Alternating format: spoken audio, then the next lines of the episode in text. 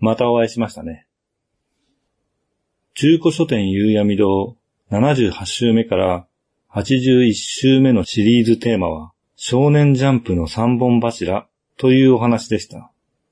これは2018年7月14日発売の33号が創刊50周年記念特大号であることを受け、7月4日の毎日新聞に11代目編集長である中野博之氏のインタビュー記事が掲載されたことが発端でした。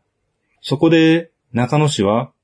雑誌が売れるためには柱となるようなすごい作品が3つは必要だと言い、そのすごい作品の条件として初版100万部を超えるということを挙げていました。そこでジャンプを支える柱となり得る作品は何か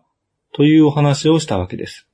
録音のタイミングは音源内でも34号の週ですという発言があるので、34号は8月6日号ですから、7月の後半ですね。2週前の7月23日に発売されていると思います。シリーズテーマの1週目。このタイミングで、根岸が挙げた柱の候補は、鬼滅の刃でした。鬼滅の刃は初版100万部をクリアし、見事柱と言える作品になりましたが、残念ながら連載は終了しています。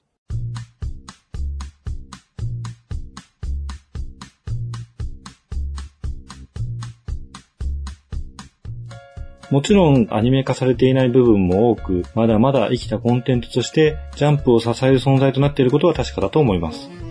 そして2週目、ピノコさんが挙げたのは、まあ、柱うんぬんではなく、ただただ推している漫画なんですけど、配給でした。今回の配信が予定では2020年の7月21日で、7月20日に発売されるジャンプは33、34号の合併号となります。くしくも、この号のジャンプで、配給は最終回を迎えます。配給はアニメ4期も放送されてはいますが、連載自体は突然の5年後設定からの終章へと突入していました。2018年34号は物語内でも一つの目標となっていた猫間高校とカラスの高校によるゴミ捨て場の決戦が終結を迎えた号でもありました。今後の配給の展開についてなども話していたので、今回は2年前からその後の展開の考察をしていきたいと思います。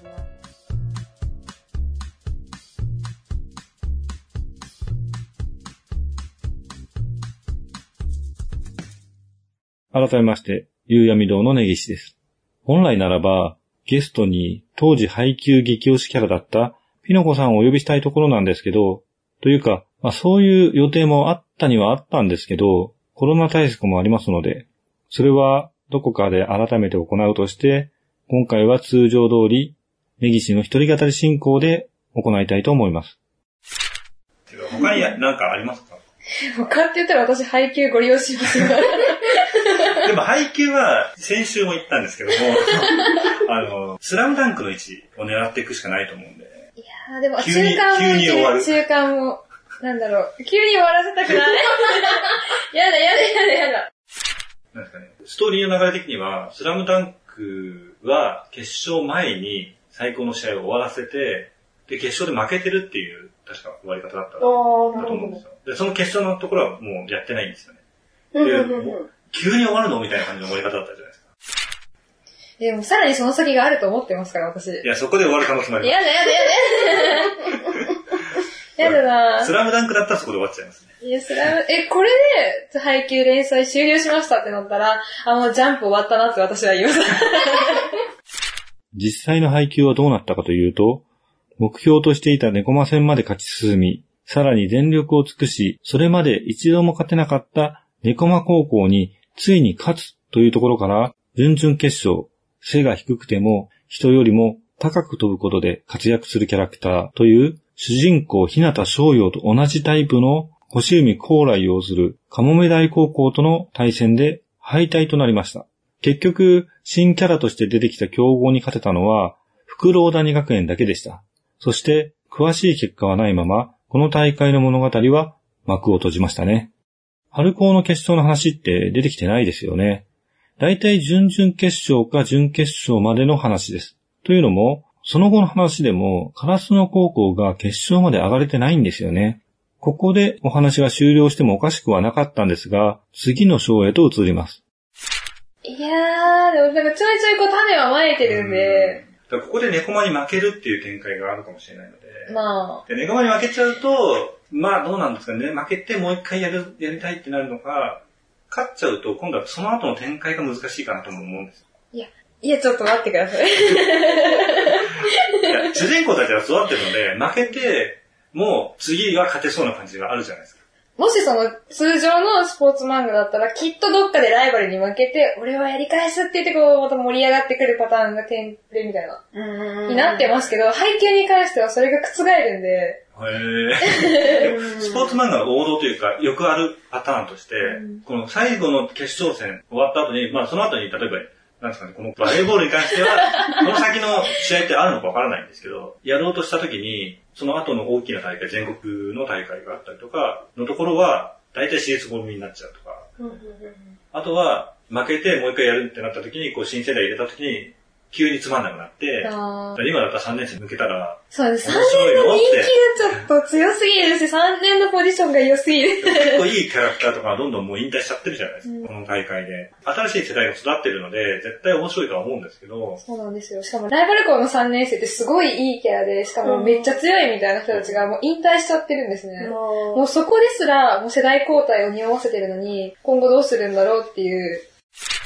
本編で選ばれた結果は、猫間高校に勝ち、カモメダイに負ける。そして、高校編は終わるでしたね。高校バレーの青春ストーリーだと思っていた配給は突然の5年後に移るわけです。1年生だった主人公、日向翔陽とライバルであり、チームメイトである影山飛雄の物語は、あと2年はあるなと思っていた高校時代をすっ飛ばしてしまいました。合宿に行ってるんですね。だからその、まあ、影山飛びよっていうすごい天才的なキャラクターがいるんですけど、で、影山が、そのジャパンの、何あれ、ジャパンユースで伝わります？まあまあ、ユースで。すごい、もう日本を代表する学宿に行っていて、でそこで新キャラクターってすごい出てくるんですよ。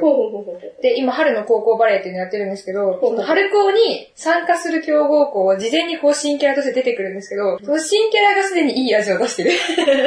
あ、でもありますよね。でも、正直、俺は単純に配給好きになっちゃってるんで、いいなと思うんですけど、多分この後にやるとしてユース編というのがあるとするじゃないですか。な、入ると、ちょっとね、やっぱ主人公はユースに選ばれてないので、主人公外のキャラクターでやらなきゃいけなくなると思うんですわかんないけど、急に呼ばれるという内容になるかもしれないんですけど、だからあれはユースの、なんですかね、に選ばれるんじゃねえかなぐらいの感じの集まりだったと思うんで、それをやるとね、結構ね、ダメになる可能性があるんですよ。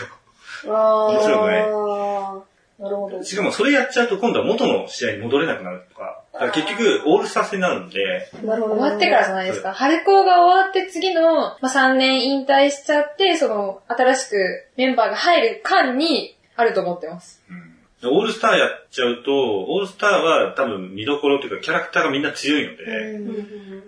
せっかく今まで強いと思ってたやつがすごい弱く感じちゃったりとか、あっちの方が強いじゃんってなっちゃうと。いやでもなりそうですよ。現に今、春高で、その3本に、3本の指に入る強いやつみたいなのがいるんですけど、まだ2人出てきてないんで、あ、2人 ?1 人かん ?2 人？出てきてなくて、その強さを秘めてるところが。そうですね。結局同じことの繰り返し。まあ同じことではないんですけど、似たようなお話になってしまうのなら、ただ続いてしまうだけですから、作品としては意味がないと思ったのかもしれませんね。時間を進めることでキャラクターのその後を描くことにしたんだと思います。多くのキャラクターたちは現実と同じように高校スポーツの選手たちが皆商業スポーツの選手になるわけではありませんから別の道へと進んでいます。でも主人公である日向翔陽は何とかしてバレーボールを続けていこうとしています。日向翔陽っていう主人公がいるんですけど。日向翔陽が入るきっかけとなった小さな巨人っていうキャラクターがいるんですね。で、この人も全然出てきてないし、ね、しかも、そのユース合宿の時に、真の小さな巨人高校っていうのが出てきてるんですよ。で、そいつは誰にそう育てられたのかと。あそうですね。そいつ誰に育てられえて、どんな教育であなたそんな小さな巨人に近づいたんですかってなると、そのコーチとしてもしかしてその小さな巨人に携わってんじゃないかっていうその小さな巨人の今の姿がどうなってるそうなんですよかなり違ってくるんですよね。でまたこう、もやっとする。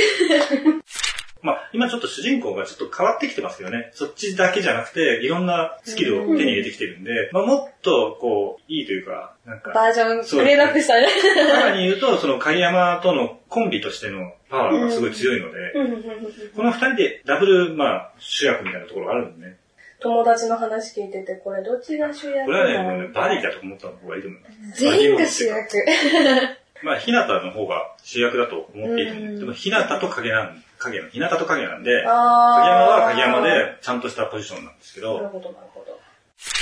この点については、日向翔陽がバレーボールを始めたきっかけとなる憧れの小さな巨人であった宇大天馬の登場が春高編内にあり、星海高来との直接対決も描かれたわけですが、宇大天馬はバレーボールをやめていて、星海高来は最終章の5年後の世界で商業スポーツの道を進んでいるという結果になっていますね。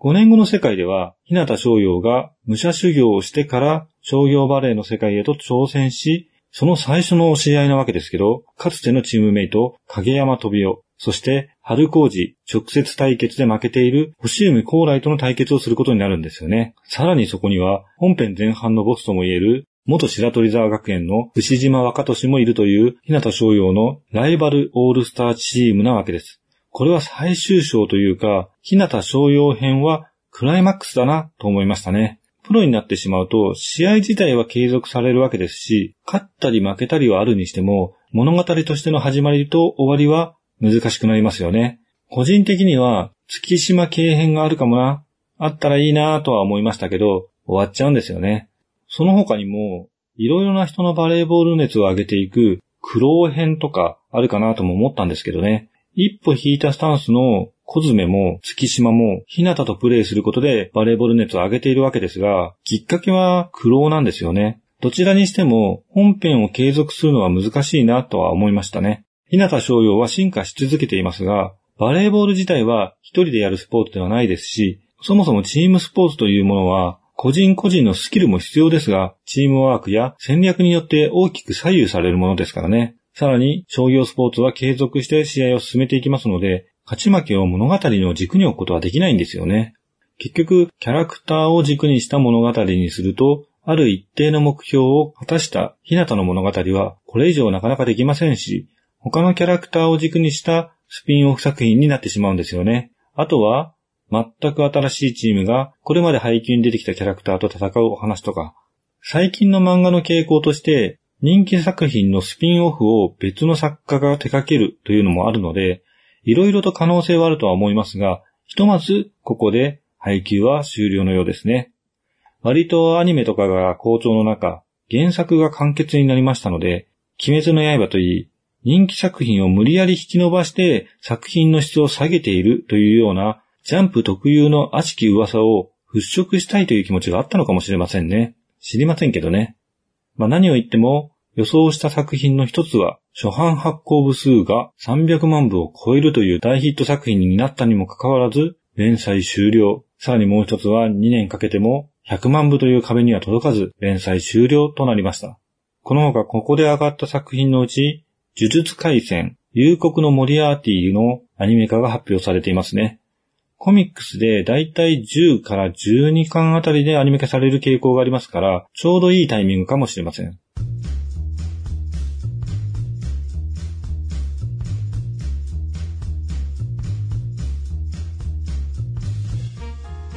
呪術回戦がアニメ化で化ければ大きく発行部数を伸ばすかもしれませんが、100万部はちょっと難しいような気がしますね。モリアーティはそもそもジャンプスクエアなので関係ありませんね。またこういった予測をして楽しめる作品に巡り会えたらいいなと思うんですけど、まあなかなか難しいですよね。あと、ヒロアカ、ブラッククローバー、ドクターストーンもまだ連載が続いていますが、もうすぐ終わってしまうかもしれませんね。あとはアクタージュですね。2年だとだいたい100週くらいなので、100話程度の進行があったわけですけど、鬼滅の刃以外は大きな変化はありませんでしたね。ちなみに最近読んだ超面白い漫画は、キングダムですね。ああと、三つどもえの桜井のりおさんの僕の心のやばいやつ、超絶おすすめなんで読んでみてください。まだ3巻くらいなんで、すぐ読めますよ。少年コミックの話、またしたいですね。この番組は架空の中古書店、夕闇堂がお送りしました。